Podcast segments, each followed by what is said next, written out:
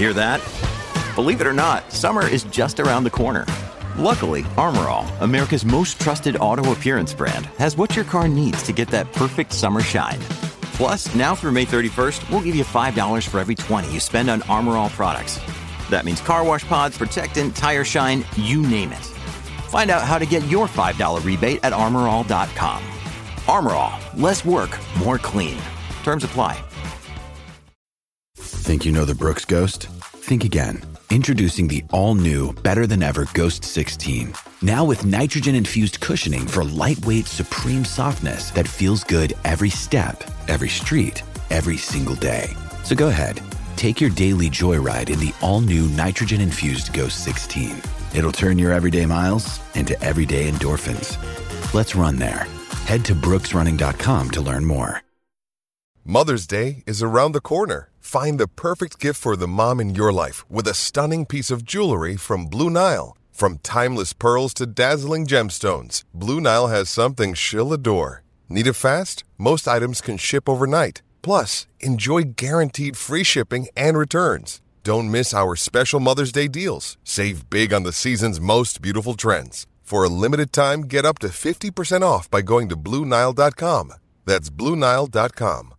Coronavirus created possibly one of the greatest F1 seasons of all time. Would you agree with that statement, yes or no? No. No. Okay. Why? It's lights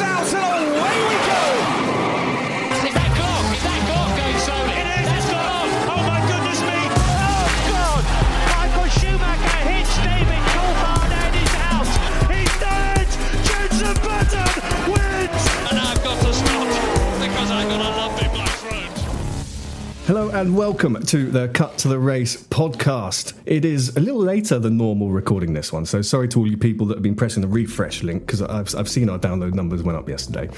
Uh, but we are here.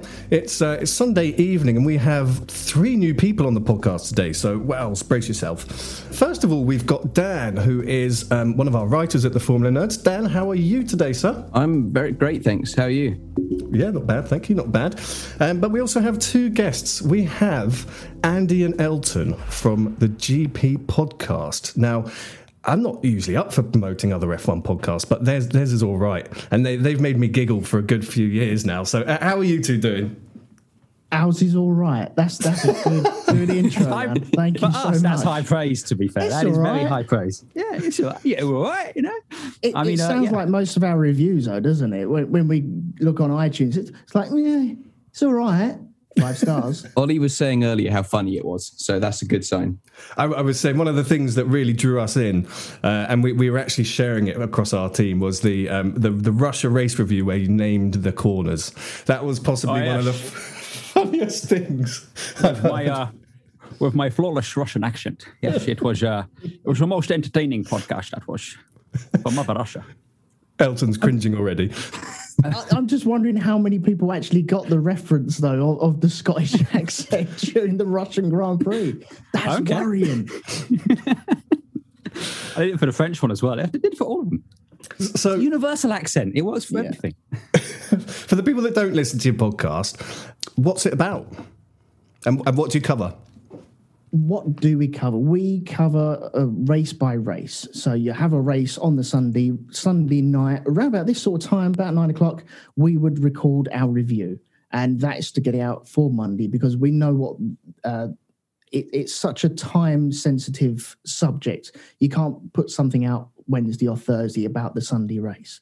So I've been doing that since 2013. I've always wanted to do a uh, Formula One podcast for ever since I found podcasting in 2008. And it took me years and years to build up the courage to do it. And then all of a sudden I did it. I had a friend, uh, Chris, who was there at the very beginning. He helped me along through it. He had to leave for various reasons. And then I tapped up Andy, and there we are now. Ever since I'm a James May. I'm Yeah. James May. That's it, yeah. I've got to say, uh, I- I'm being completely honest here. I do look forward to when I when I get into bed on a Sunday after a race, right, and I go refresh on Apple Podcasts, and I see it pop up. I go, oh, quality. Here we go. Here we go. Um, what is it with people listening to our podcast in bed? Because my wife actually uses to fall asleep. Which, which, you know, I think is Says Might be a damning indictment of the cast, but to be fair, you know, I, I, I'm not sure how many I've made the end of. I'm only joking. Uh, I never make the end of it. Screw you. I'm off. Bye bye. but no, F1 podcasting, it's it's it's a difficult subject, especially. I'm not sure if you guys find this, but when you're doing a race review, um, Andy has messaged me a few times and said, "Yep, you were wrong on that, by the way. That bit was wrong." Um, but, he, he does that to everyone, doesn't he? but it's very difficult to remember what happened over the space of a two-hour race and 20 different drivers, especially when it's like the Abu Dhabi Grand Prix. How, how, how do you guys fill two hours talking about the Abu Dhabi Grand Prix? Did anything happen in the. Abu Dhabi Grand Prix? No, no, we talk nonsense. We talk absolute nonsense. I mean, that is why the Russian Grand Prix devolved down to us naming corners because there's nothing else to talk about during that race. Yeah. So we decided. Back, bit backstory. I got really bored in the British Grand Prix last year until the last lap when Hamilton won with three wheels, because of course he did. So I started just renaming the corners because the names of the corners at Silverstone are so poncy. I mean, I mean, they just really are. Um, so I decided instead of uh, Maggotts, Becketts, and um, what's the other one? Copse. Uh, I Cop. decided to, to name them Margarita, Barney the Dinosaur, and Chicken Sandwich, which I feel are much more evocative names uh, for the circuit. And from there, we decided, oh wait, Russia, that's a terrible race. We're not looking forward to going to it, Mhm. but we could rename all the corners. And so that's what we did. But yeah, it, it's one of our favorite reviews we've had on iTunes. Uh, said we were a pair of um, giggling idiots who don't really know a thing about Formula One. And yeah, basically, that's exactly what it says on the tin. We have That a was right, disclaimer at the beginning, which states that uh, our podcast is unsuitable for children due to language and unsuitable due to, to adults due to humor. Uh, didn't didn't you have a review something to do with um, crisps? Was it? Was it something to do with crisps?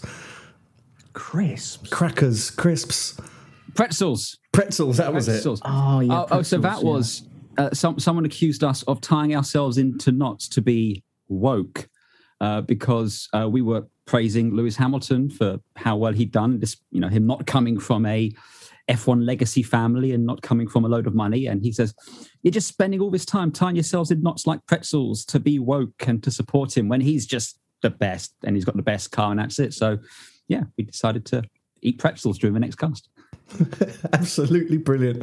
Uh, it did make me laugh. That it did. And, and to be fair, I think everything that you said was fair regarding Lewis Hamilton because I remember listening to that podcast before, and it's you guys are not Lewis Hamilton fanboys. You're F1 fanboys, right? So you, if someone does well, as long as they're not called Lance Stroll, then you will praise them. Yeah, I think it works that way. Uh, I, I'm not a, uh, a self-proclaimed Hamilton fan, but I respect everything that he's done, and, and the same with Lance Stroll. If he if he rocks up and he's good that day, he's going to get that thumbs up. But if if he crashes into a barrier or he, he knocks a wheel off, he he trips over somewhere and makes a bit of a tit of himself, then I'm going to pull that up as well. I think that's uh, only fair really and and that's the way that i like to to do things i hold my hands up i don't listen to any other shows only because i don't want them to bleed over to our show because that has happened before and i don't want that to ever happen again so you know uh, that that's the way that i i put things together anyway For sure, for sure. And it's interesting you said that actually because I make sure that I don't listen to your show before we record ours uh, for exactly the same reason that you don't want opinions bleeding through. But sometimes you naturally share opinions. And um, there are a few opinions that we do share. There's a few jokes we share as well now. the 19 best drivers on the grid and Yeah. Romain Grosjean. Although, uh, alas, Romain is no longer in Formula One. Although it's still just 19 races on the grid. Uh, There are still there's just 19. cars. Yeah. And uh, yeah, just 19. Um, we, we, we did, and, and we, we spoke about that on another episode, so we did credit you on that one. But it was the absolute sensible thing to do. And um, it has amused a few people on our Facebook page when we're writing articles without mentioning names. Anyway, I got a massive divide in the comments on one of my articles because I put Mick Schumacher, Mick Schumacher's teammate, and then a bunch of other drivers, and everyone went mental. Half the people loved it, half the people hated it. So it's really a good topic for debate. it, it is, it is, A- and and you you either you gain fans for that or you gain fans for that, right? Well, if, if we if we if we affect someone enough that they go out of their way to give us a negative review on iTunes, it's all engagement as far as we're concerned. You know, it's like we, we, we've we've reached we've reached out to you and made a connection, so that's a win. Oft- the worst often- thing to have is apathy. I, I, I, the, the thing that the internet haters forget, and I've, I haven't actually spoken about this, but engagement, like you just said, Andy, engagement is engagement. If you write a comment, it doesn't matter whether it's good or bad; it still boosts the engagement, right? So bring on the haters. Bring on the Yeah, haters.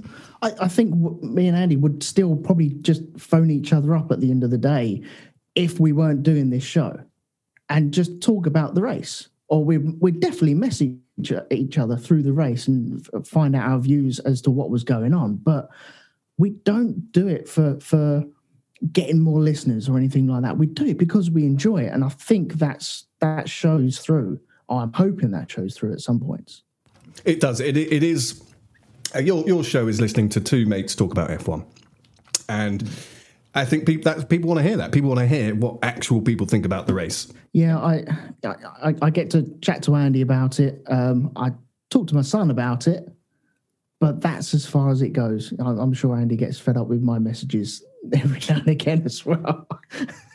Nah, you're, you're good, mate. You're good. okay, cool. the amount of podcasts we did last year. I mean, you ask why I haven't what, listened to any F1 news. We did what was it, 54 podcasts last year? What, just the Grand Prix ones or other Yeah. ones as well? Well, just in in total recording Oh. last year, we did like 50 plus recordings about F1. Yes. I needed some time off. Yeah. That's why I've just been like, This is the off season. Yeah, very much so. So when, when we come to the liveries episode, I turn up and say, right, uh, let's see what brave new colours Red Bull. Oh, it's the same colours. It's the exact same colours as always. There's there's the first spoiler of the show. Um, That's not really a spoiler, is it? no, it's not. It's the same as every year. Apart from the year when Red Bull had the uh, the Star Wars livery. For one race. One Red race. Bull Red Bull often do a testing livery, but they just haven't this year. So that was disappointing. Yeah, they, they, they, they put out some merch just before the, the, the reveal, didn't they? Yeah. Which looked like they were going to go down that road again, but It's like they, blue camo merch, but Yeah. no, it never. That Dazzle camo one looked amazing. And then they did that blue and grey one, which was great. And and I was saying to Elton about this recently. Isn't it ironic that when Red Bull came into Formula One, they were the young upstarts and the uh, we're going to show them how it's done and shake things up. Now they're the most corporate team other than Fiat. It's just the same over and over and over and over. Yeah, yeah. I, I- did play a little bit of spot the difference on their uh, their livery, and it, it took me a while. I think the only one was that Aston Martin wasn't there anymore, but we sh- we sh- we shall get there. What we haven't covered on this show for a few weeks because we've had we've, we've had guests on. We've got let's be honest, distracted by other things. We haven't really spoken about the news. So Dan, um, he's Dan. You're one of our news writers at the Nerds. Can you just talk to me about what is going on, uh, you know, in in the motorsport world at the moment? Because I think there was a bit of a a, a tough weekend uh, for Formula E this weekend, wasn't there? There was there was a tough weekend for Formula E. So it was the first Formula E race of the season last weekend in Saudi Arabia. The two races, one won by Nyck de Vries, one run by Sam Bird, who holds the record of winning a Formula E race in every season, which is quite impressive. Um, but I do think the weekend will be remembered more for the negatives than the positives of that weekend. We had the horrible crash from Alex Lynn, who had to go to hospital. Thankfully, is okay. And then we had a ballistic missile threat as well. So it all really happened that weekend. So yeah, this ballistic missile, I, I, I didn't really see that on much mainstream news. It was all a bit hush hush, was it not? I think it's unclear whether the missile strike was aimed for the Formula E race or whether it was just an occurrence that happened at that time. Obviously, Saudi Arabia isn't known for its safety, I suppose. So I know, either but way, ballistic not good. missiles, though. it's a little Thankfully, concerning. they were intercepted before anything happened, but it's not doesn't bode well with F1 going there in a few months' time. No, so the, the FIA were debating whether to cancel the second Formula E race, weren't they, due to this? And this seems a little worrying for future F1 events. And uh, it, it was in the news this week that Formula E, sorry, Formula One is going to be in Saudi Arabia for the next ten years. Yep, that's what I've heard.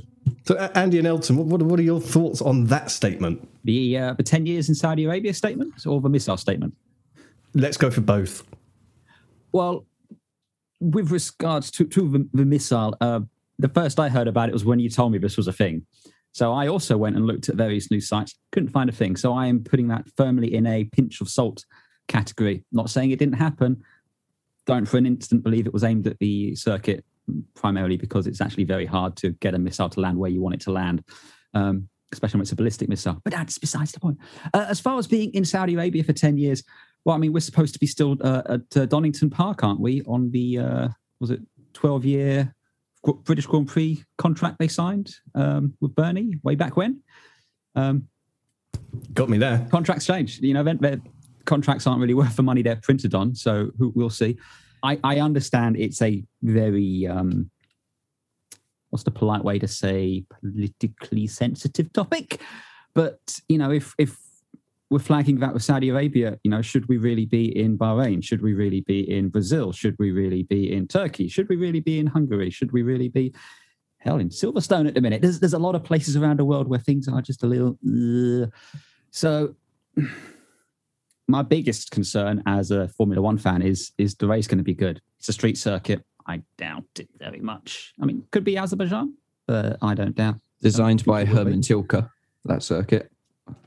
Uh, So what, Azerbaijan could- or Saudi Arabia? Saudi Arabia will be. So that could either be great or it could be another Abu Dhabi type ball fest.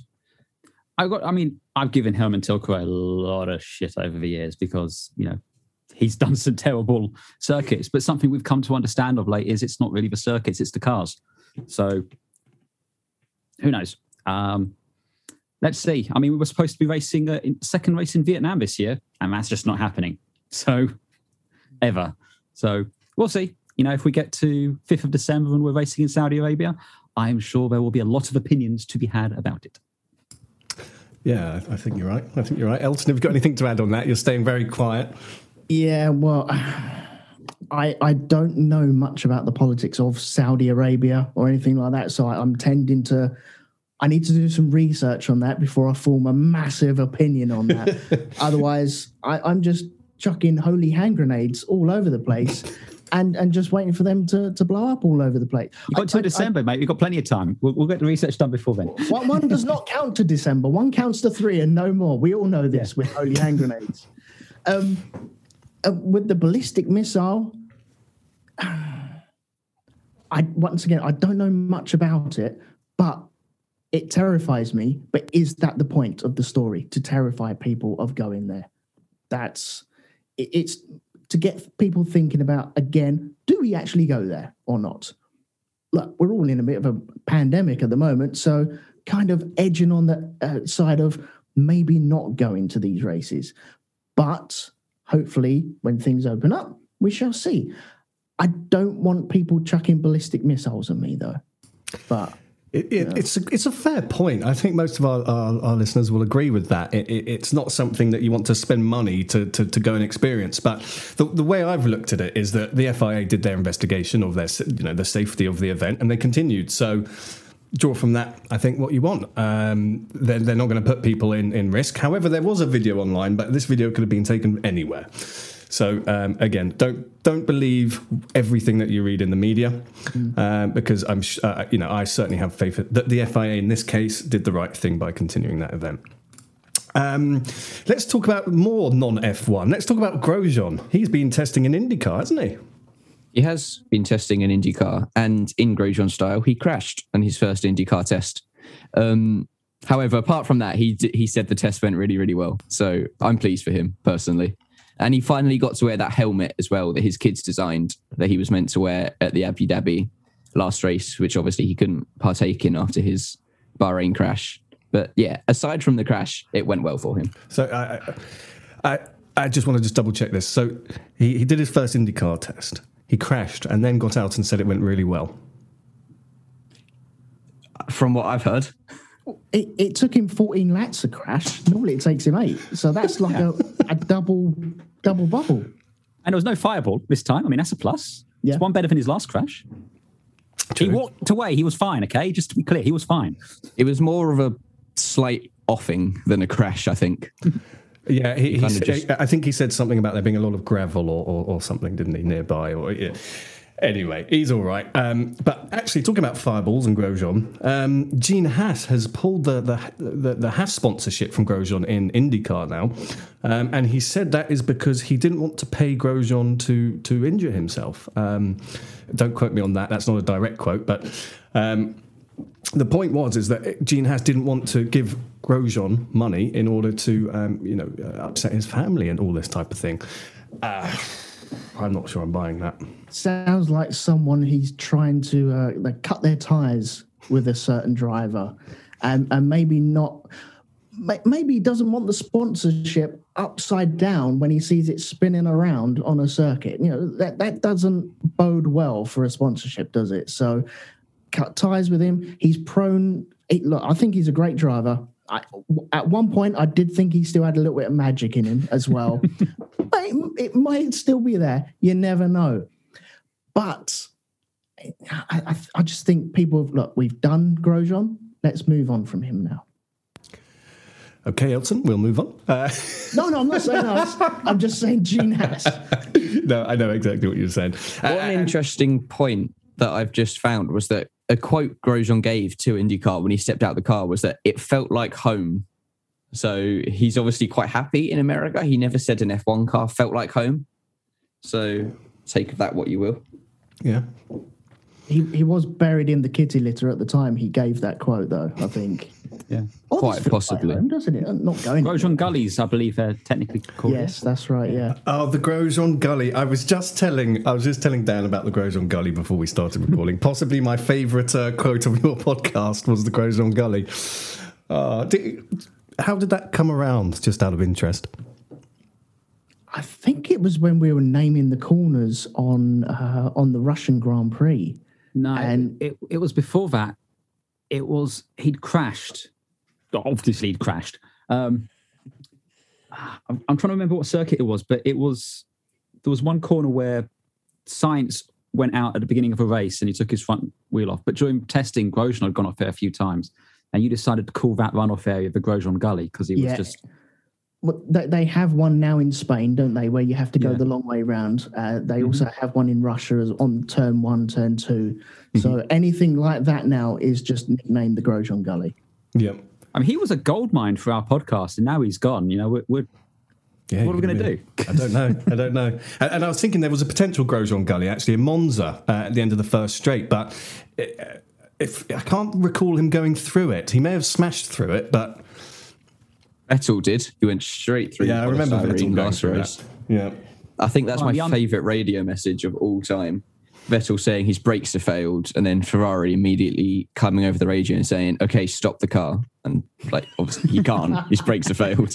I think that's a, my favourite radio message of all time. Good. Okay. Um, I want to get you, you, your take, guys, on on Aston Martin. Um, what do you think of them coming into F1? Obviously, this is this is Racing Point with a new logo, but there, there- there is change going on. What are you expecting for them this season? And um, what do you think of the, the story that um, Stroll's Stroll Senior is going to um, try and get Hamilton? Um, I think that sums up my thoughts on that uh, particular rumor. As far as Aston Martin coming into Formula One, uh, the, the biggest change I can see coming is there will be a green car back on the grid for the first time since Jaguar. Although hopefully this will be a good green, not the Jaguar green. But it might be green and pink. It's not going to be green and pink. So yeah, now, it will not be green and I pink. was very surprised that BWT uh, stayed with Aston Martin. I don't think anyone saw that coming, to be honest. So you know, obviously the the infamous pink racing point. Um, they're going to have to get pink on there somewhere. But um, Elton, what, what's your thoughts on Aston Martin, Vettel, Stroll? I'm actually quite looking forward to him. I have a, a little soft spot for Stroll. I don't know why. I, I He's got some magic left. He's got some magic left, doesn't He's he? He's got some magic. there. he's, he's taken over from Grosjean for me. I, I, I'm I'm looking forward to it. I, I'm looking for. It is going to be a racing point. We know that, but Vettel changing his uh, tact, moving over to over to Aston Martin. Fair enough, he got booted out of Ferrari, and so he really didn't have any say on that situation. But I think it's exciting. I think they should have a pretty good car underneath them. As Andy said, green's my favorite color anyway, so I'm going to be su- uh, supporting them. If I can get loads of merch, please, Aston Martin, if you're listening, probably not, but if you are listening, I'll have some definitely. Uh, I, I'm I'm looking forward to them. I I think they are possibly going to be one of the most exciting teams on the grid. Whether they hit the dizzy heights or just don't muster any beef whatsoever.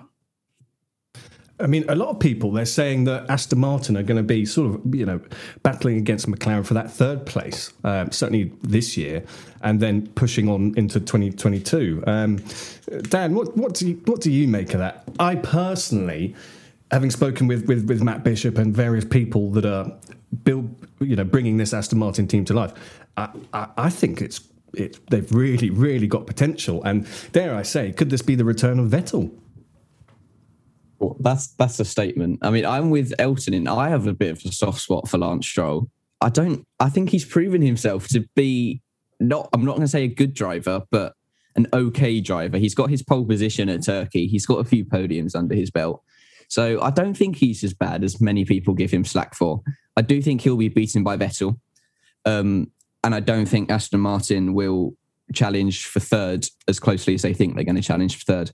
I feel like third will be between McLaren with the new Mercedes and Ferrari if they can get their act together. I know that's a bit of a statement, and this could come back to bite me horribly in 12 months' time when Ferrari have finished ninth behind Haas and Williams I in think the about constructors. 30 days time actually. Yeah. or that after pre-season testing. Um, but no, yeah, Okay.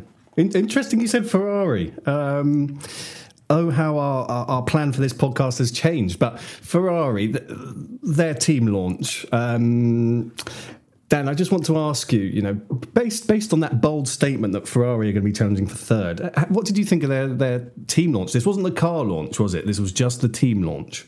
it was.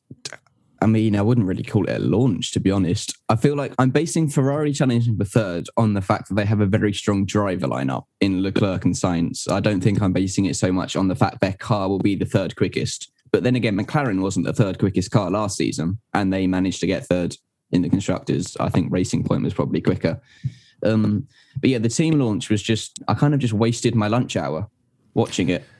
Um, n- nothing really came out of it. It was Leclerc Sainz and um, Binotto saying how great they all are and how great Ferrari is for a little while, and then that was it. And then, and then I think it was earlier today. The news breaks that Binotto's not actually going to be at most of the races next year. He's going to be focusing on 2022. So, hmm, In feels- 2020, the races he wasn't at, Ferrari did better at than the races that he was at. I think the only podiums Ferrari got, or at least two of the podiums Ferrari got, Binotto wasn't there in 2020. So, uh, Well, that hold, well. hold on. Uh, Just before we we, we, we broadcast this, because that's a bold statement. Can we check the facts, please? We need to take a quick break, but can we check the facts on that, please, Dan? Because that's a that's a surprising statement. I will. I'll have a look. I'll have a look. Amazing. Okay, we're going to take a quick break, and we'll be back in just a moment.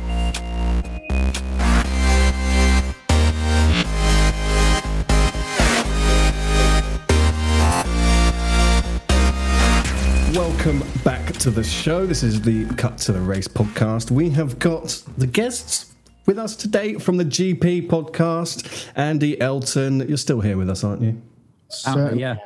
Yeah. Technically, it's the Grand Prix podcast. I don't know if you type GP, you'd find us, but yeah, either way. Oh dear. Grand Prix podcast on iTunes, Spotify, wherever you get your podcasts from. That's Right, we'll, we'll send you our linking details at the end. It's fine. it. Just before we went on that break, um, Dan, you had some fact checking to do on your bold statement about Ferrari. Can we just can we just follow up on that, please? my my fact checking revealed I was a little bit too bold on that statement. Um, Yeah. Binotto wasn't at the Turkish Grand Prix, which is where Ferrari did the best of their season, finishing third and fourth, with Vettel getting his only podium of the season. Um, and Ferrari scored the most points of any constructor at the Turkish Grand Prix, because obviously third and fourth points added up to more than Mercedes got, because Bottas was Bottas was playing in the puddles. Yeah, let's not let's not talk about that. Um, my Bottas fanboy can't deal with it. But yeah, so Ferrari's most successful weekend of the season was at Turkey, so I was kind of right. Which was a bit of a fluke, but okay. Okay, right. I, I had it in my head somewhere. Binotto also wasn't at Bahrain, but Ferrari finished 11 and 12th in Bahrain. So Was, did he turn up at any races? Gee, he, he sounds like he was having a bit of a skive year. Part time team principal, it sounds like, doesn't it? Yeah, yeah. Can I also say Ferrari are the only team that would get away with doing two launches at the beginning of a season? It's disgusting.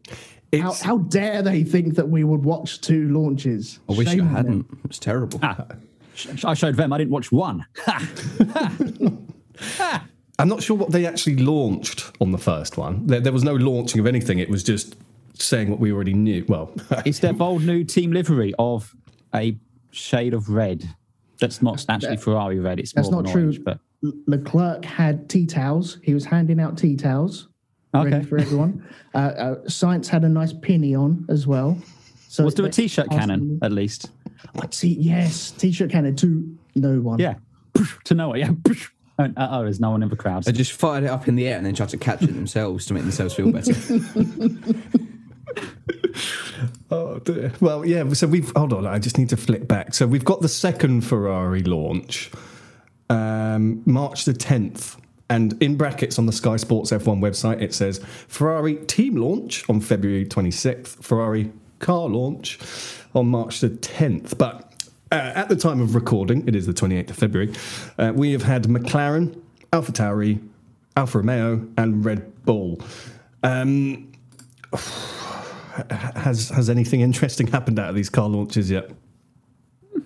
I mean, the Alpha Tauri looked good. I like that. Nice the looking re- car. That's good. It, the reverse, basically, it was you know um, if you're on Photoshop and you press inverse colors, It's essentially the that's player. what it It's, was. it's the player too. So if you're both playing Street Fighter and you both want to play as Ryu, you know, one wears the white one, the other one wears slightly different colors. It's just the inverse color. But yeah, I like the Alpha Tauri. It kind of had a um, 1970s Ligier feel to it, or Tyrrell, something like that. Yeah, I like that. Okay, I and found Alpha Tauri's launch because it was second after the McLaren launch, and McLaren did obviously the big program on Sky with Lando and Daniel and Natalie Pinkham hosting it, and then Alpha Tauri did a two-minute YouTube video at eight o'clock in the morning. I was kind of I was so hyped for it. I thought I'd get up early because eight o'clock's early, um, and then yeah, it was just a two-minute YouTube video. Oh, here's me keeping the wheels of industry turning, uh, uh, getting up at six, and there, there's you getting up early at eight. Jeez. God, so, Dan, I'm so sorry for putting you out writing about this kind of stuff to have to get up at eight o'clock in the morning. I'm so sorry, mate. I'll get someone else to do it next time. Um, but you are right, and I've got to say, with the McLaren livery, I'm going to admit to something here that I probably shouldn't, but I'm going to because we're an honest bunch of people. We we at the Formula Nerds actually wrote an article about it and then put last year's livery up by accident because we couldn't tell the difference. we did. We did. Oh, well, That was on one of Callum's Facebook posts. He put the, the livery from last year up, and someone caught it. So we had to quickly pretend that never happened. But there is no difference. Attention to most of us. I was quite amazed that people do pay that much attention, but they do. Um, what do you think of the driver lineup at McLaren? So we've, we've obviously we've got Daniel Ricciardo and Lando Norris um, this year. Uh, El- Elton, Andy, what are your thoughts on those two together? Because they've said they're not going to be the meme kings, which we would have expected, right? Well, they can say that. One does not choose to be a meme king. One is gifted it. It's, it's, it's you know, you don't choose the meme king life. The meme king life comes to you. Um, but in my particular instance, someone was saying that they think Ferrari's got the strongest driver lineup. I'd argue McLaren might have the strongest driver lineup.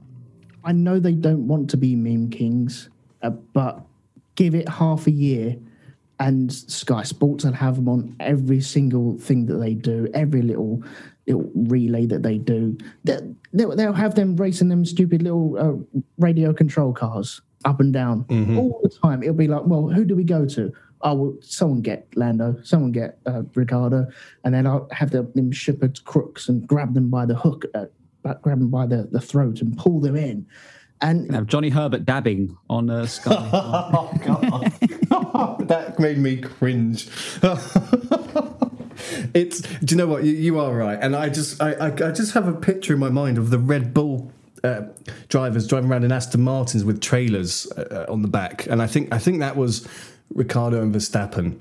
Um, but you are right; it, it's it, they're going to be the go-to guys for social media, and I think they know that. Let's be honest here; they've got the two personalities in one team. It's genius.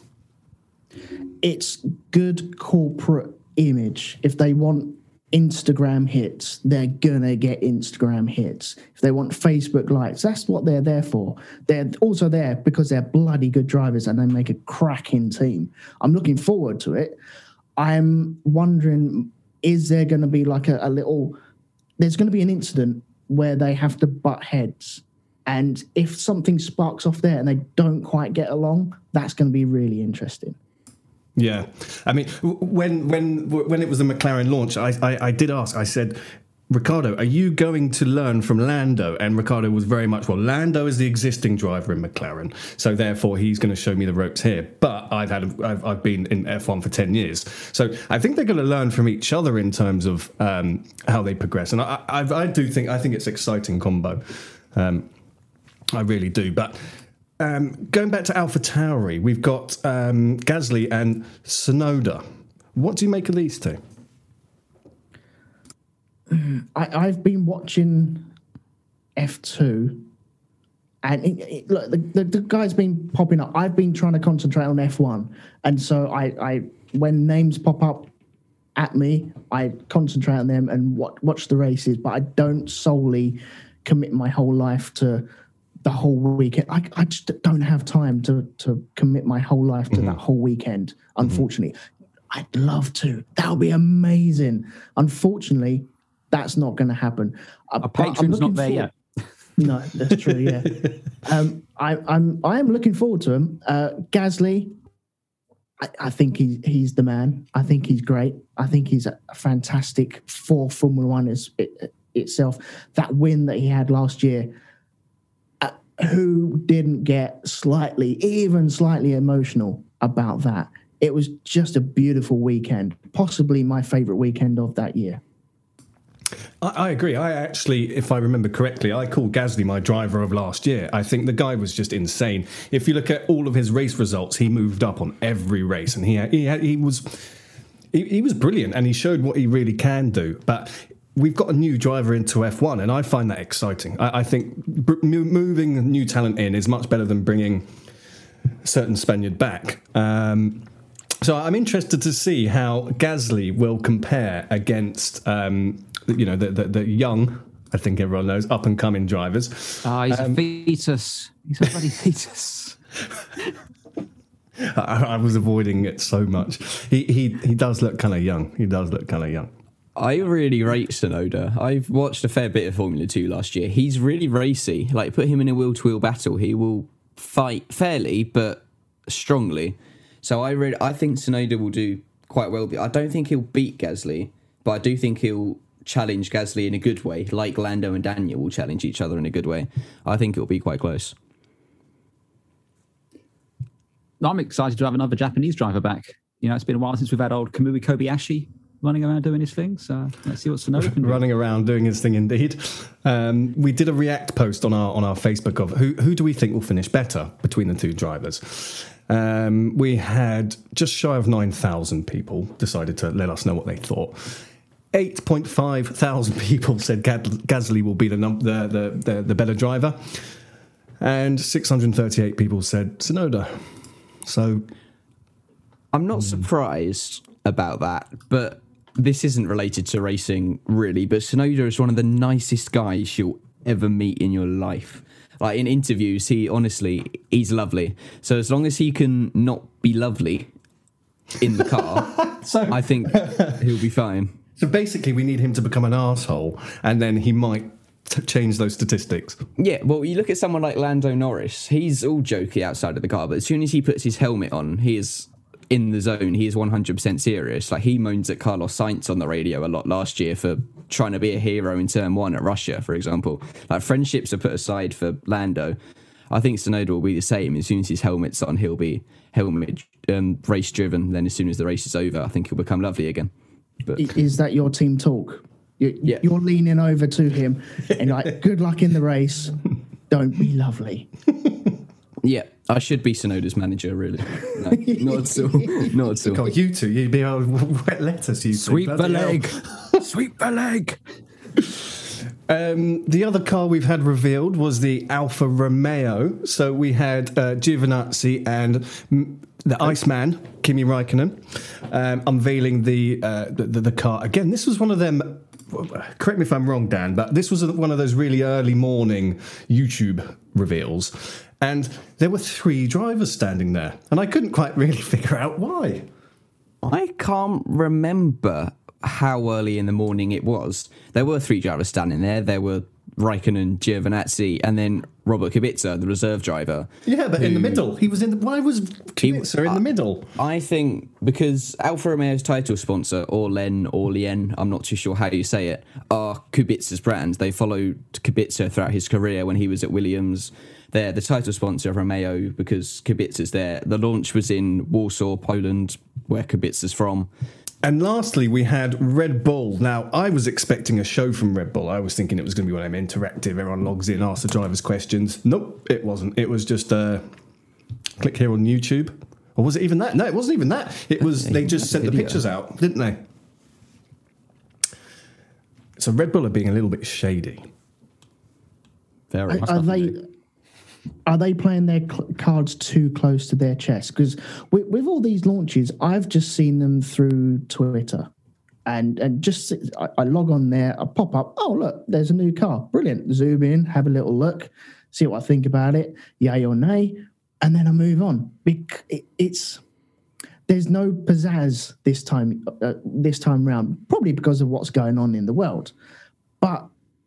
I, I, you always expect something a little different from Red Bull, and we didn't get anything. This was just, hi guys, look, here's our homework. It's all in early. Don't worry about it. We're going to go off. We're going to go to the coffee house, and we'll see you at the first race. It's very shady. Hmm. They've got either got an amazing car underneath them, or they're really, really worried. Yeah, so Elton, I think you're onto something here. Dan, you picked this up, so I'm, I'm not going to steal, st- you know, steal the thunder here. But there's been a lot of secrecy on these car images, hasn't there?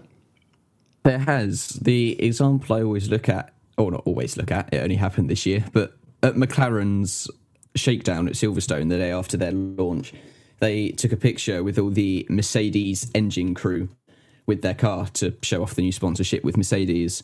And they had quite literally Google painted out their barge boards in just black pen. So you couldn't see any of the um, the fine details, and uh, Lando Norris and Daniel Ricciardo were sort of sat on the wheel with half their leg covering it. The barge board was all blacked out. So yeah, they're not giving away any secrets, but it wasn't a neat job. It was literally like someone had just scribbled all over the barge boards in a hasty, hasty job. It was quite funny. They should come and work for us. They sound they sound about on our on our level. It was Can I just, well, actually, there a little bit. There's no branding from Mercedes on the McLaren. It's not. no, uh, There's no sponsorship. There, there's none. And do you know why? Well, it's because they're a competitor, aren't they? Uh, you know, McLaren sell road cars. They don't want to be advertising Mercedes road cars. Yeah, I, I- did look into this. There, there- there's no requirement in the in the contracts for um, them to advertise that they have a, a Mercedes in there. It's interesting, but also if you look at the, the pictures from the car going around Silverstone, uh, the McLaren we're still talking about, um, there are no pictures of the bottom half whatsoever. There, there is tactically placed grass just above the barge boards. Tactical um, grass.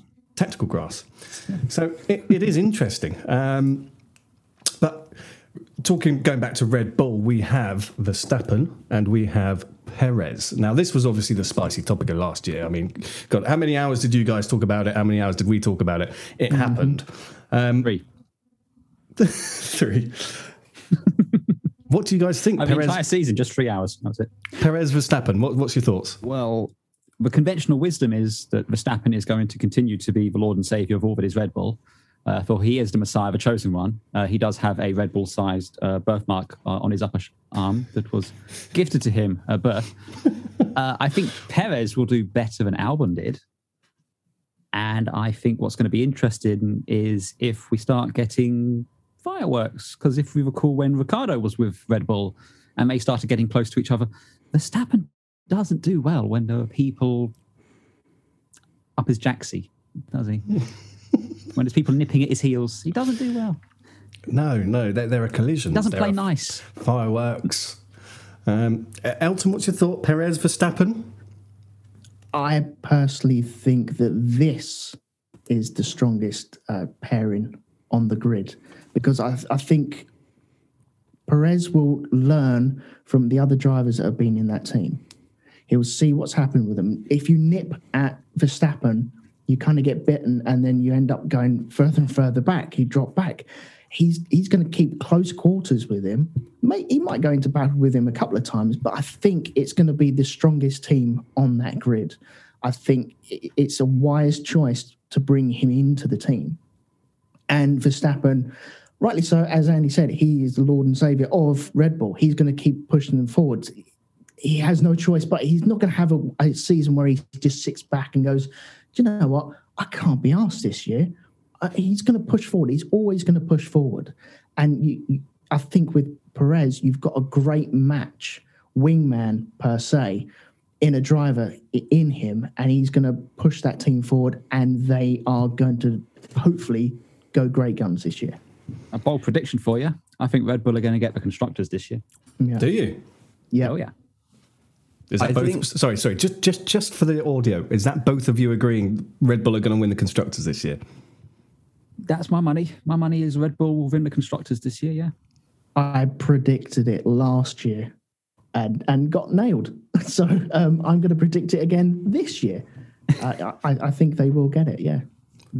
I love, I love that. I, I love that. uh, You know, as F1 fans, as we all are, you both are saying you actually think this is possible to knock Mercedes off the top step. Well, only on the constructors. Hamilton's still going to win the drivers, but Yeah, I of course think he will, of course. constructors. But Bottas might. Bottas, Bottas will be so the sweet. reason. I kind of want to ruffle your hair, Dan. That's wish, it's wishful thinking. Um, no, I, th- I think Red Bull will come closer to Mercedes in the constructors. I don't think they'll beat Mercedes. Um, but what will give Red Bull the advantage is Sergio Perez's absolute wizardry when it comes to managing tyres. He can make tyres that are meant to go 20 laps last 40 laps. So he's almost going to always be able to do the alternate strategy, whether Red Bull want to overcut, undercut him, or whatever, to Bottas or Hamilton. Over Yeah, Start that again. you know what I mean? If they want to overcut Lewis or Valtteri or undercut Lewis or Valtteri, there's that option which they perhaps didn't have with Albon because he wasn't as good as Perez is at managing tyres. So there's always that. That option. that takes us straight back to the Turkish Grand Prix, where it was all about tyres and and wisdom, essentially. And and who did you have? You had Hamilton, Perez, and Vettel. Yep. All of whom were uh, experts, you know, d- drivers with so much experience managing. I, I, I really think Verstappen's going to learn a lot from Perez this year, and I think it could make Verstappen an even stronger force than he already is. See, that's something I don't know we're going to see. Verstappen doesn't strike me as someone who really learns from other drivers because Right? I, I kind of think Verstappen has been drinking his own Kool Aid for quite a bit. And look, it's justifiably so because that's some damn effective Kool Aid. I mean, you know, he is the most exciting driver on the grid, perhaps, but I don't think he's necessarily going to. I don't think he's going to make the conscious decision to learn from Perez. I think what's going to happen is if Perez starts getting close to him or beating him, there's going to be a strop. But uh, you know, we'll. A little push in the in, in the in the paddock. There will be fireworks, I think, at Red Bull. They're not going to get along all rosy like Max and Alex and Max and Pierre did. But then again, Max and Alex and Max and Pierre never really had any fights because they were so far apart on track.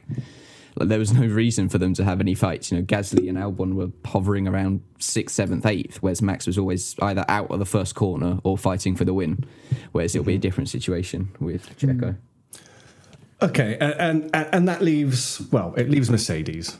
Um, guys, I'd just like to know what your thoughts are on the Mercedes lineup this year. So uh, let me get this straight. There's there's uh, Valtteri Bottas and uh, who's this other driver they've got going there? Um, Not, not sure. He's only got one year left. Oh, okay. Look, the the cars are fundamentally going to be the same cars, and the engines are fundamentally going to be the same engines. These are the last years with these engine regs, and Mercedes have utterly dominated with these engine regs, and Lewis has utterly dominated in that car. I think you'd have to be um, a stark craving madman to bet against Lewis Hamilton winning again this year. Now, Bottas, now that's an interesting one. It's can he pull a Rosberg, or is this the year where George Russell gets to go and squeeze his feet into some size 10s?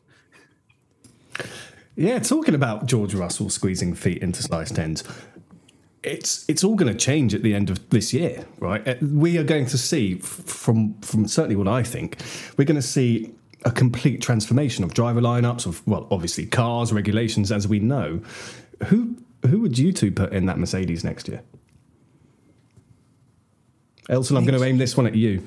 Yeah. Oh God. Um, if Hamilton's around, then you, you kind of Hamilton's gonna either stick with Mercedes or bail.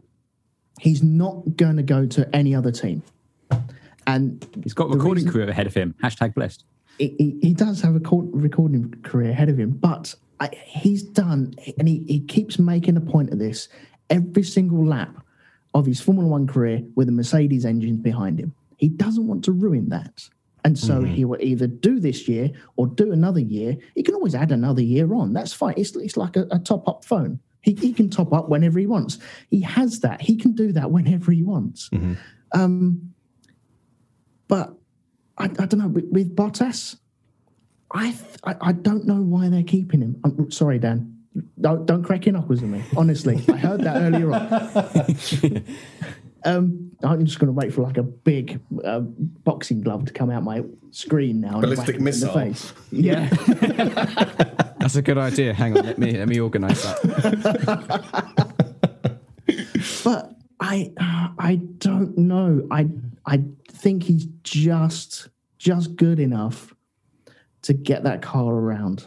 Unfortunately, he's the perfect number two driver for Mercedes, effectively. Because Well, he- he is, but only in that car at it cur- as it currently is, because you know, I'm not sure if uh, some of the things I can say here, but Bottas is perfect for that car. But if if Red Bull, like you're suggesting, if they are going to be nipping at the heels, Bottas is not going to be the driver for the number two in Mercedes, is he? They're going to need to up their game. They're going to need to put a Russell in there. Yep. Incidentally, when when Bottas does win this year and says "To whom it may concern, f you," that one will be for you. Just, yeah, just a yeah. Bring it on. Bring it on. Bring it on. No, I, I, think I think if what I, I think it's going to be a case that with a stronger Red Bull, Mercedes cannot have Bottas underperforming as he has been, and so whereas in the past they've been like, well, Red Bull are, you know, limping around, around with one driver effectively, so it's fine to just let Lewis do his thing because Lewis is happy because no one's challenging him. They're going to need a stronger teammate. Plus, Lewis is coming to the end of his career, one way or the other. You know, there are more years behind him than ahead of him, and Russell is Mercedes' future. They're, they're mm. not going to let him wither on the vine over at Williams. As soon as they can get him into that Mercedes, they're doing it. Mm. Bottas needs the season of his life this year to have any chance of keeping that seat for 2022. And I think even if he has the season of his life, his future depends on Lewis. It's like it's as simple as mm. that. If Lewis goes, I think Bottas will stay because I don't think Mercedes will risk a brand new lineup heading into 2022. I think they'd want that experience that he brings. I mean, he's not a bad driver. Like I'm biased because I really like Bottas, but he does push Lewis every Saturday in qualifying and some Sundays on race day. But either way, he needs to be in the form of his life for 2021. It's there's Yeah, no but- but Bottas is- saying it. Bottas is a good driver. I remember being at Silverstone. I can't remember what year it was, but when B- Bottas was in the Williams and he overtook uh, Lewis right at the start, and well, Lewis won in the end, but obviously, but um, That was a great move. Great move that one. but Bottas is a good driver. He's just not a Lewis Hamilton. It's as simple as that. He's not a Lewis Hamilton. You won't find many Lewis Hamiltons in the world at all. Like, I wouldn't say Seb's a Lewis Hamilton. He's a four-time world champion. The range of skill Lewis has is unbelievable. I don't think. Do I think Bottas would have been a world champion if he'd been in a Merc with someone other than Lewis? no. I do. My my heart says I, I- yes. I, I do. I mean, me heart and says yes. disagree on this. I think Bottas is a better driver than a lot of people give him credit for. Thank It's you. Okay, right. This is a brilliant question. Let's just re- rewind on this, Dan. Ask that question one more time. Would Bottas have been a world champion if Lewis hadn't have been his teammate in the Mercedes? So Elton shook his head. Andy, you nodded your head. So I, I'm just going to sit back. I mean, we've had this argument plenty of times. I think Bottas would because Bottas is fundamentally a good driver and that is the best car. And as we saw with Sakhir, you put a good driver in that car, that car has the potential to win. What it doesn't have is when you have the greatest driver of a generation as your teammate, you're going to come up short alongside him. There are certain drivers that I think if you put in the Mercedes, you know, certain Canadian drivers perhaps, um, certain drivers who will not be named, I don't think that car would win. But with Bottas, I think that car can win a championship. Okay. To be fair, it would be easier for me to list all the drivers that couldn't win a championship in a Mercedes than those who could, you know? Yeah. He's proven he can win races, but and it, it pains me to say this, but he's only won nine or ten races in his whole career, which is I think it's less than Max, and Max is in an inferior car. So There you there is that argument that he's just not consistent enough week in, week out. Like he'll get many more poles, or he has many more poles than he has wins. Which again, I, I hate saying it because I really do like Bottas, but But you don't if believe Lewis in him. is there, if Lewis is there, he d- doesn't have a chance. But I think he'll win in 2021. Well, look at Button, look at Kimi, even. You know, you, you have to be in the right place at the right time. He's in the right place, but it's at the wrong time. I don't think he's got he's not world championship material. I'm really sorry. I like the guy, but I don't like him that much because I, I don't think he if you put Ricciardo in that team against him, Ricciardo's going to win. If you put Vettel in that team, Vettel's going to win. Hmm. Russell, Russell's going to win. I think that was proven at, at the race last year. It was just he's just good enough to take that team up in it, to collect them points at the very end. And I think if you had a battle between Mercedes and Red Bull next year, it would go Lewis Hamilton, uh, Verstappen, Perez, Bottas, and that would be the the first corner. And that would be every first corner because that's that's the way it works. Look look at when you had Williams versus McLaren, and you had Senna and uh, Berger versus Mansell and Patrese. You had Senna at the front, and then it was more likely Berger or Patrese at the rear. And that's the way I see him. I, he, he fits a niche very well. He can drive that car bloody well. Unfortunately, I don't think he's got world championship material in him. Yeah, but what if Grosjean was his teammate? Grosjean's got a little bit of magic, mate. He Honestly. does. He does. He does. for it. I, I you agree are not that. saying Grosjean would beat Bottas, surely. He would into turn one, turn two. They would then be spinning, and there'd be like a The rear of his car of might dust. win into turn three. All right, so we, we, we know that we've got a little uneven um, match at Mercedes, but this year at Ferrari, I'd say it's pretty even playing field, isn't it? The, these two are both incredible drivers. Now, I'm not a Ferrari fan, but I'm a fan of Leclerc and I'm also a fan of Sainz. What's going to happen this year? Are we going to see fireworks? What you know, th- these are pretty equal drivers, in my opinion. oh, it is. And it's going to be a really tight fight for who's going to get 12th and 13th. Well, who, who's going to get which one then? I don't Who know. I, knows? It's, it's, it's a bit of a toss up. I think Sainz is going to rock up and uh, possibly blow the doors off Leclerc. Oh. I, I, I think they're both great drivers. Once again, I think they could be evenly matched. But I think Sainz might turn up, and it, it's a new new beginning for him. He's he, he's reborn again. He's he's had his time at uh, Renault and and uh, Toro Rosso and uh, McLaren. But this is kind of what everyone is kind of steering towards a Ferrari drive. He's got it. I think he's at the right time of his career. He's at the right age as well.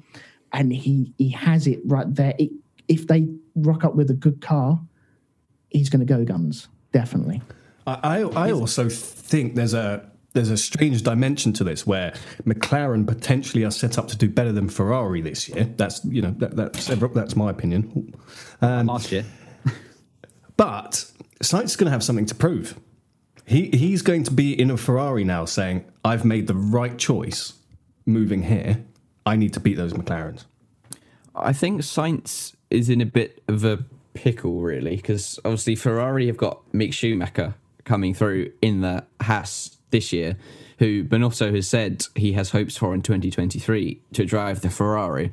So Sainz needs to perform in these two seasons, otherwise he's at a bit of a dead end. Because where do you go from Ferrari? There's no, there's nowhere above it other Aston than Martin. Mercedes at the moment. You go to Aston Martin. Okay, Aston. Martin, that's true. um, but I think I think Sainz needs to do to Leclerc what Leclerc did to Vettel when he first joined and come in better than people expect you to come in and take away totally take away that number one, number two rule. Well, there's an interesting dimension of Sainz that I think a lot of people have forgotten. He is the only driver other than Ricciardo that's taken on Verstappen and not wilted under that.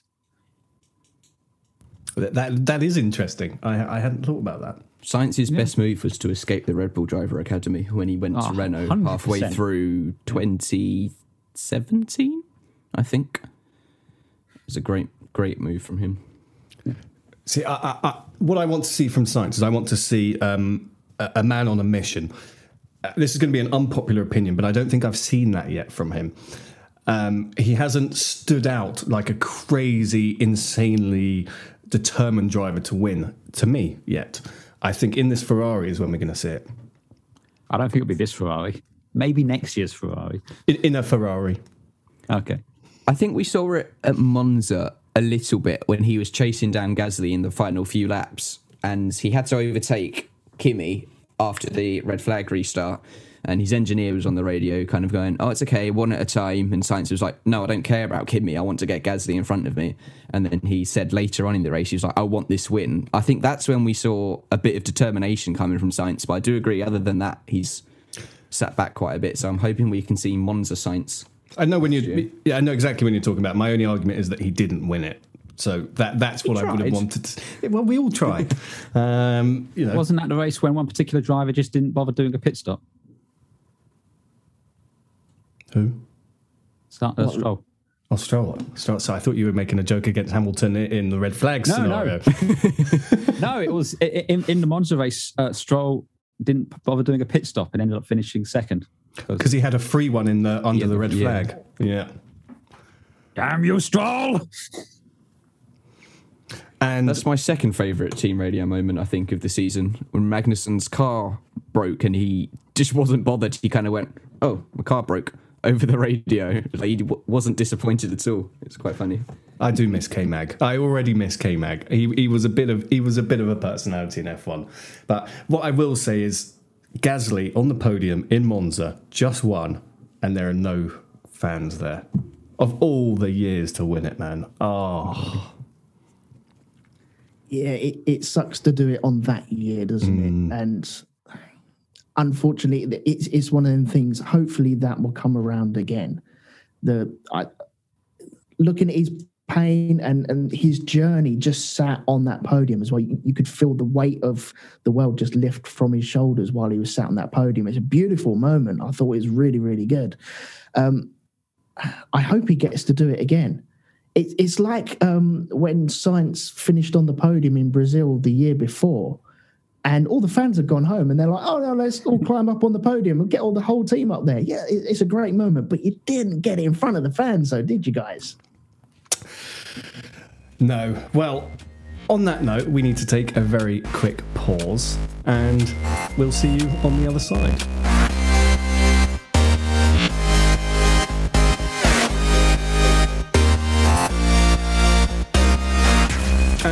We are back on the other side. So, um, to end this show today, we, we, I want to know from the Grand Prix podcast hosts what they think we have to look forward to this year, and also actually in 2022, because the whole sport is going to completely change in 2022. What what are you? What would you put your names down to say is is going to be the action this year? Because I'm going to call you at the end of this year, and then we're going to recap on it.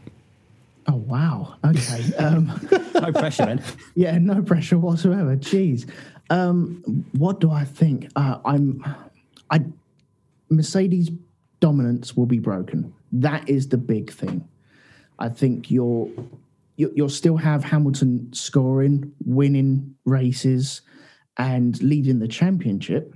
It'll, it'll become very close. Verstappen would be very close to actually becoming a world champion, and he'll bin it at some point. But I think the dominance of Mercedes will be broken this year. Okay. God, I'm a Mercedes fan. I'm a, I'm a Lewis Hamilton fan, but good God, I hope you're right. Um, Andy, what what do you, what what bold prediction are you going to make for this year? What bold prediction am I going to make for this? I've already made the bold prediction, which is Red Bull are going to win the constructors' championship. which Yes, you I have, See that yeah. happening. Uh, let me give you some other bold predictions. Uh, I think at least two driver changes will be made throughout the course of the season. Permanent Okay. changes, not just uh, subs. And and is one of them um, in a potentially red car with white on it and um, is American? Uh, oh, uh, is the car American? Perhaps, perhaps. Who, Yeah, who knows? yeah. Um, we'll see. Uh, bold predictions. Uh, I, I think Rich Energy will uh, end up having zero involvement in the sport this year. Okay. So uh, t- take take that uh, as far as you want. yeah, it's the problem. It's, it's very hard this year to do bold predictions because a we're on the last year of you know well established set of regs, and at the same time we're still kind of in pandemic town, isn't it? It's it's things could flare up in a country again, and all of a sudden other races cancel. So, yeah, the, the bold prediction I have is Red Bull will win the constructors' championship. Um, Okay. here's here's an. I mean, I'll give you another one just for uh, shits and giggles. Uh, I don't think Ferrari will be finishing third. Or No, I don't either. I don't think that's a bold statement. fifth. I think that's a, that's a fact. um, so, all right. Do, do you think that this year then is, dare I say, a bit of a write-off in in the sense that everyone's already thinking about next year?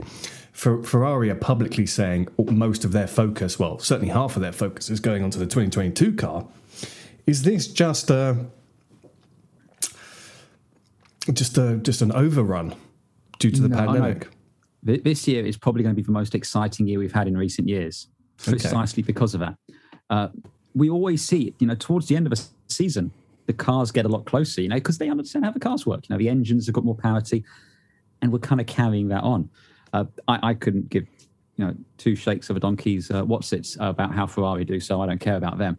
But outside of that, I think you're going to have Mercedes. I think you're going to have uh, Red Bull. I dare say Aston Martin and McLaren fighting for podiums, maybe even wins. It'd be exciting. Be good to see. I think Williams are going to do better than last year. Let's face it, they could hardly do worse than last year. um, I, I think this year will be. This year has the potential to be like 2007. Was 2007? That was the year when I think for the first seven races we had a different winner Oh, from a different team. It was 2012. There you go. But it was. This is why I have Elton on my podcast because he remembers this stuff. Well, I But thought it'll it be was, like that. I thought it was 2009. So okay, we'll, we'll, we'll meet in the middle. I, I, I think, but I, I think it'll be that one where we could potentially have multiple different winners over the course of the season, and not just. I don't think we're going to get the same Mercedes steamroller dominance, but I think Lewis and that Mercedes will be on the podium every race they finish. I think uh, it's important, I suppose, to remember that Mercedes have lost certain things they had in 2020, which perhaps they've gave them the advantage. They've lost their DAS system, which was, of course, banned ready for this season. So how much that will affect them, no one obviously knows. Um, and then on Williams as well, I don't think they'll come last. I reckon they'll beat Haas and possibly Alfa Romeo. Um, they've got George Russell, obviously, who is we all know how good George Russell is. I don't think Nicholas Latifi is as bad as people make him out to be. He got a couple of eleventh placed finishes, and to be fair to him, until George got his points at Sakhir, he was ahead of George in the championship on countback of race results and whatever. Um, so yeah, well, Elton, what do you think? what, with, with the changes and stuff like that. Um, I, I think Andy's right with um, with the technical changes coming in. It does normally tend to squish up the field a little bit. Back runners get their get their uh, gear together and push up towards the mid midfield and push up towards the front end of the the grid as well. So it does condense itself slightly, um, and I'm, I'm looking forward to that. L- uh, last year we saw uh, AlphaTauri looking really really good, and I'm hoping we'll see more of that. Uh, I think Dan, you're right. I think Williams will be ahead of Haas. I, I don't really see Haas pushing on per se. They might even drop out at the end of the season. That that might be a thing. You know, Someone might someone might swoop in and go, oh, do you know what? Yeah. And he might be buying another team for someone. I I I have to agree. I don't think Haas can sustain this any longer. If you you know if they can't even start their car at the moment, can they? Um, Who's got the keys? well, there are only 19 drivers on the grid, but it's Kevin Magnussen, he's run off with them until he gets the seat back. it's Hassar. th- th- They are in diabolical place where you know they've openly said this car is not. It hasn't moved on from the year before at all. Um, I I mean, even Williams can say that it has. That's you know, I'm I'm a big fan of Williams, always have been, and it's pained me to see the struggles that they've gone through. But they've got new ownership, they've got new money. Essentially, um, they're going to be moving forward. Haas, they're not, and you know, we, we do like Drive to Survive because of our friend Gunter, but this year's going to be wild in that garage. There's no arguments. The only reason that Haas have signed their driver lineup, not Mick Schumacher, the other one, The other is one. because he brings a lot of money with him. There's they have not signed him based on talent. He finished fifth in F2. They could have signed Shwartzman, who I think is a better driver than him. Obviously, Ilott is a better driver than him.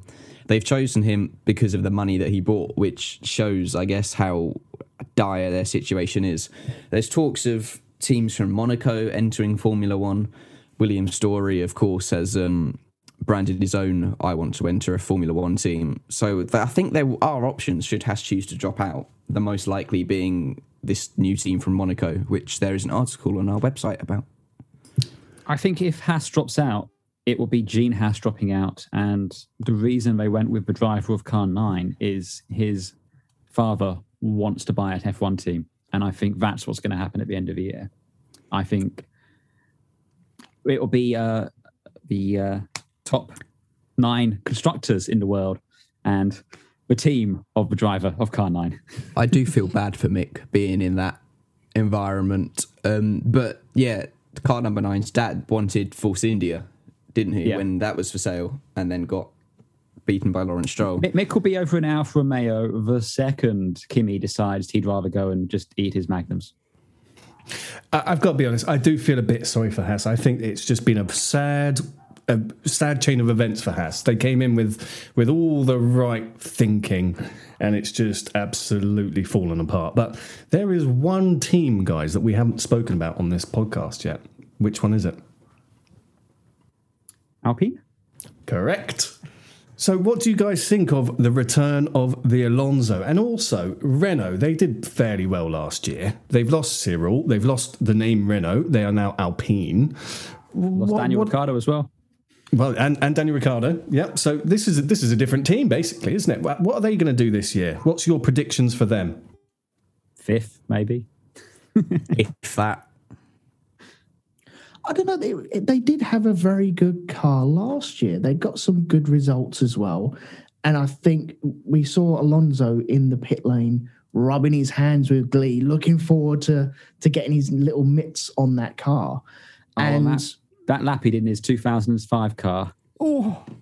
That was that was my favourite part. Of, one of my favourite parts of the season. I watched that about five times over. Honestly, Dan, Dan was asking what we spoke about the Abu Dhabi Grand Prix. It was a lot of just that. yeah, Renault brought their toys to school, didn't they? Yeah, on the yeah. last? Alonso won the Abu Dhabi Grand Prix in my mind. exactly. But I, I, uh, last year, I think they had a very good car. I think uh, Ocon didn't perform as well as what I would have liked him to against Ricciardo, but I think he will. I, I think he, he, he's got talent. He's proved that in the past. I think his year out didn't help him, and hopefully he's a bit more up to speed now. Uh, their young driver coming along uh, this year in Alonso, uh, he should be very good. and I'm looking forward to seeing what he can do. If anyone can drag something out of that car, it's going to be him, and I think he's going to get podiums. I'm not saying he's going to get wins though. Wow. Okay. See, a lot of people are saying Alonso's well past his t- sell by date. Oh no, no. Alon- Alonso, to my mind, is one of the best drivers of this generation. I mean, look, he he makes terrible decisions, and let's face it, his manager's Flavio Briatore, so you can understand that. But I mean, he he. I remember a while back, uh, and I can't remember who it was, but someone was. I know what it was. We we were doing one of our um, deck chairs and dirty air podcasts where we were basically having a dig at Jackie Stewart. Now, Jackie Stewart is always very down on modern F1 drivers, saying, well, back in my day, Jim Clark was, you know, winning all these races, and then he'd go to F2 and then he'd go to sports cars and, and do all this. And I'm like, well, look, modern F1 cars, you have to be so dedicated. You know, there's so much more training, so much more G forces. You just can't, you can't dabble in other sports like you used to. But mm-hmm. Fernando Alonso went from Formula One, and let's face it, being as competitive as you could be in that McLaren, to winning in WEC, to competing in the uh, Dakar Rally. You know, he, he is a pure driving machine. So yeah, I think he will come back and he will be he'll be good.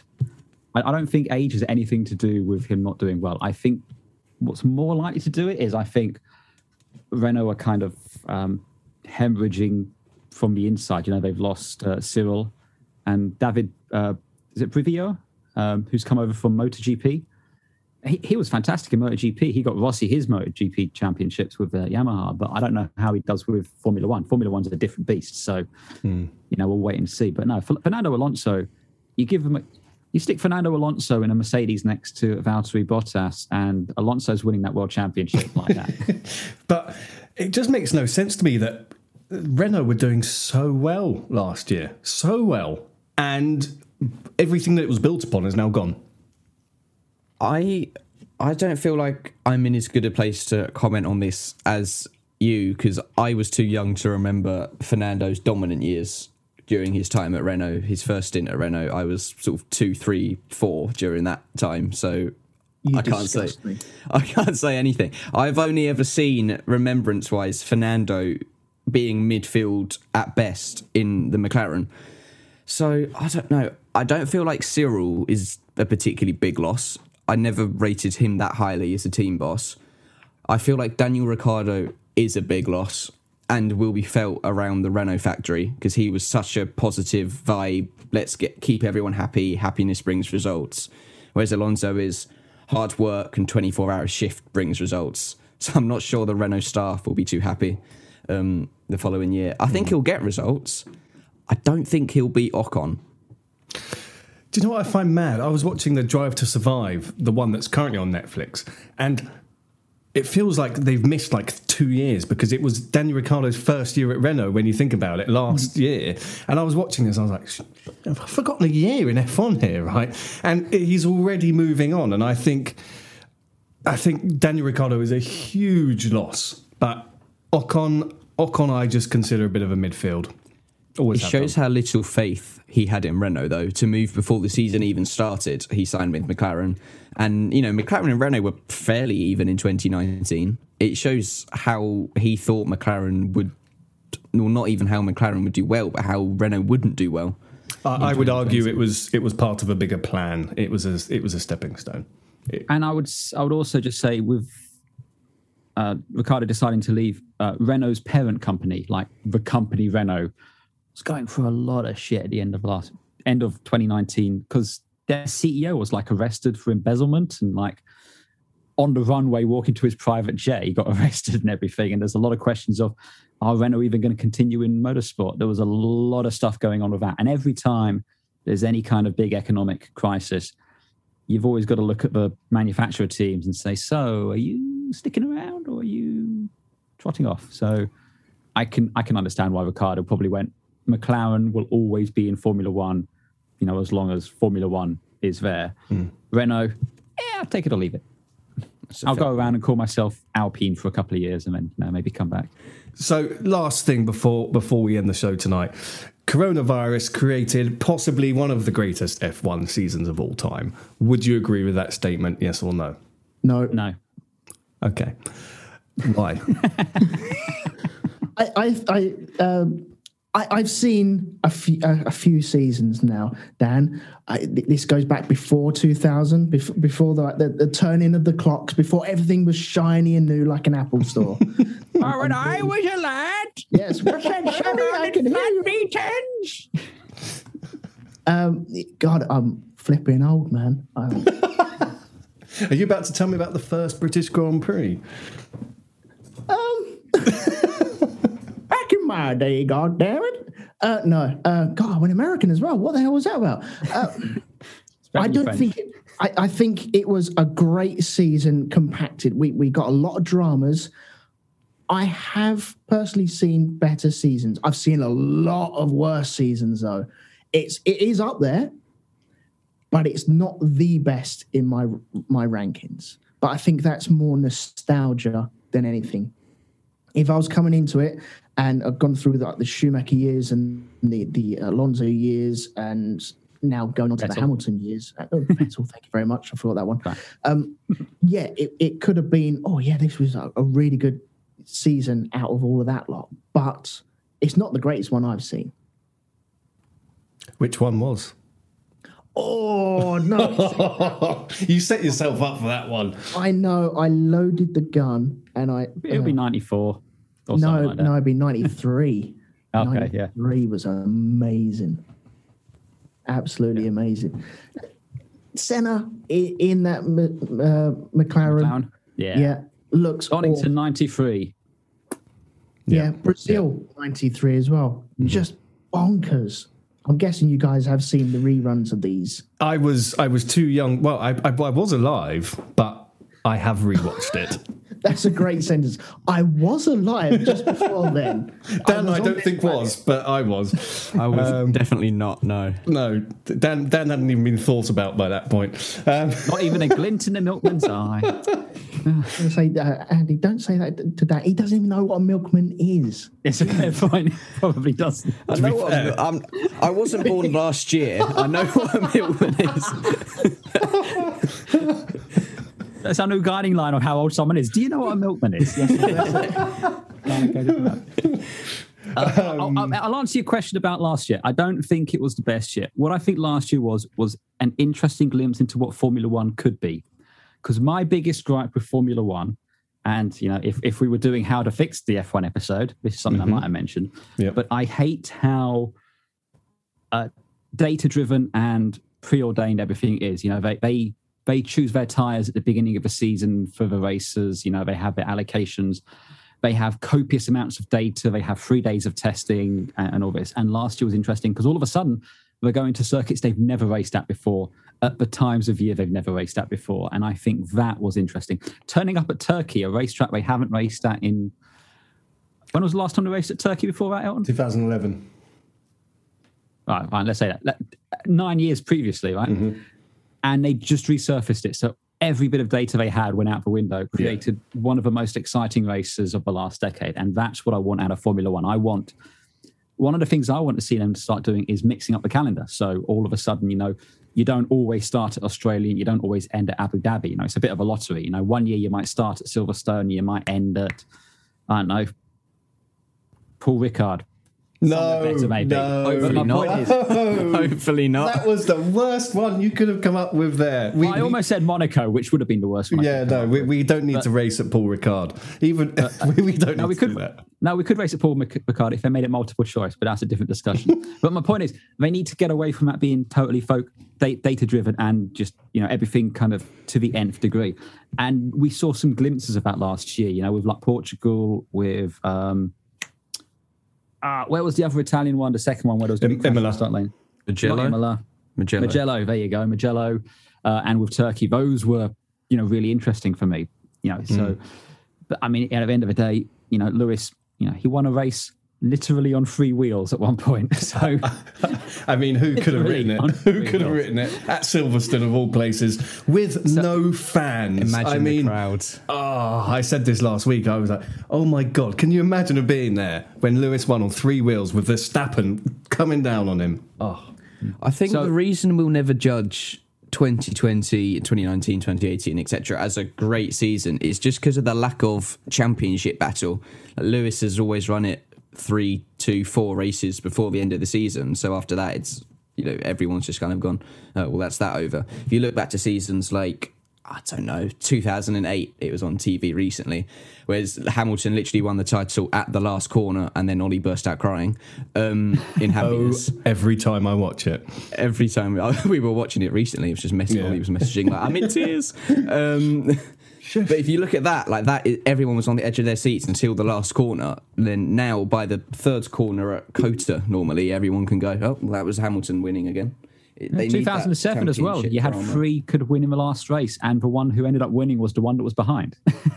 Yeah, that- that- that's, be- you had the that's because um, yeah, there's a lot more behind 2007, but we won't get into Yeah. that. He Yeah, would cry sad tears for talking about 2007, not happy. but but the point is, it's it's. I don't like it when the championship's tied up in Mexico or something. Like, you know, it's just well, then Yeah. what's the point in showing up for the other races? So what we need this year is we need Max Verstappen to win on the last race, which puts Red Bull as constructors champions in. Oh, dare I say, it, it's Abu Dhabi, isn't it? Yeah. Well, I don't know. There could be a nasty outbreak of COVID around that time. Can't do it then. Bottas fancies winning that last race and taking the championship. I will not mind if he wants to do that, and then I will just explode with. I will eat my socks if that happens. There you go. You heard it here, um, guys. Thank you Someone so clip much. Yeah. Guys, thank you so much for being on the show. It's been really, really good fun. And for those that don't listen to your podcast, that should, and and and just for reference, I I do not recommend other podcasts on this show, but I do recommend this one. Where can they find it? Uh, shall I take this one? Oh, it's all you. It's all you, baby. Do your thing. right.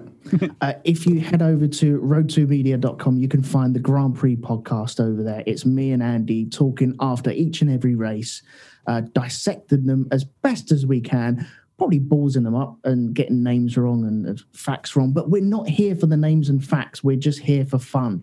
Uh, so, yeah, head over to road2media.com. You can find lots of other podcasts that we do over there as well. They're all, all on the iTunes and, and Apple Podcasts and all the other places that you you search for your podcasts. If they're not there, message me and I'll try and put it on there. Good stuff. And uh, Elton, you said earlier that you don't listen to our podcast, so I highly recommend taking a listen. You know, we have some good stuff here too as well. But uh, thank you for being part of it, um, Andy. Thank you very much as well, sir. It's uh, it's been a long time coming, so thank you for Been being emotional. part. It has, it has, and editing this is going to be equally as emotional. So, um, thank you. I was pretty good on the swears at least. You know, there wasn't that many.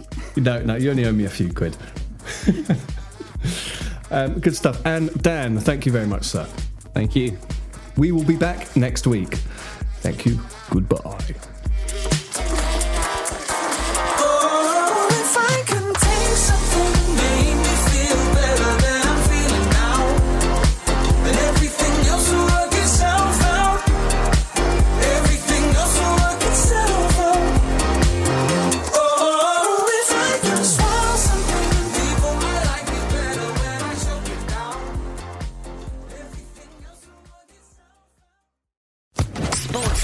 Podcast Network.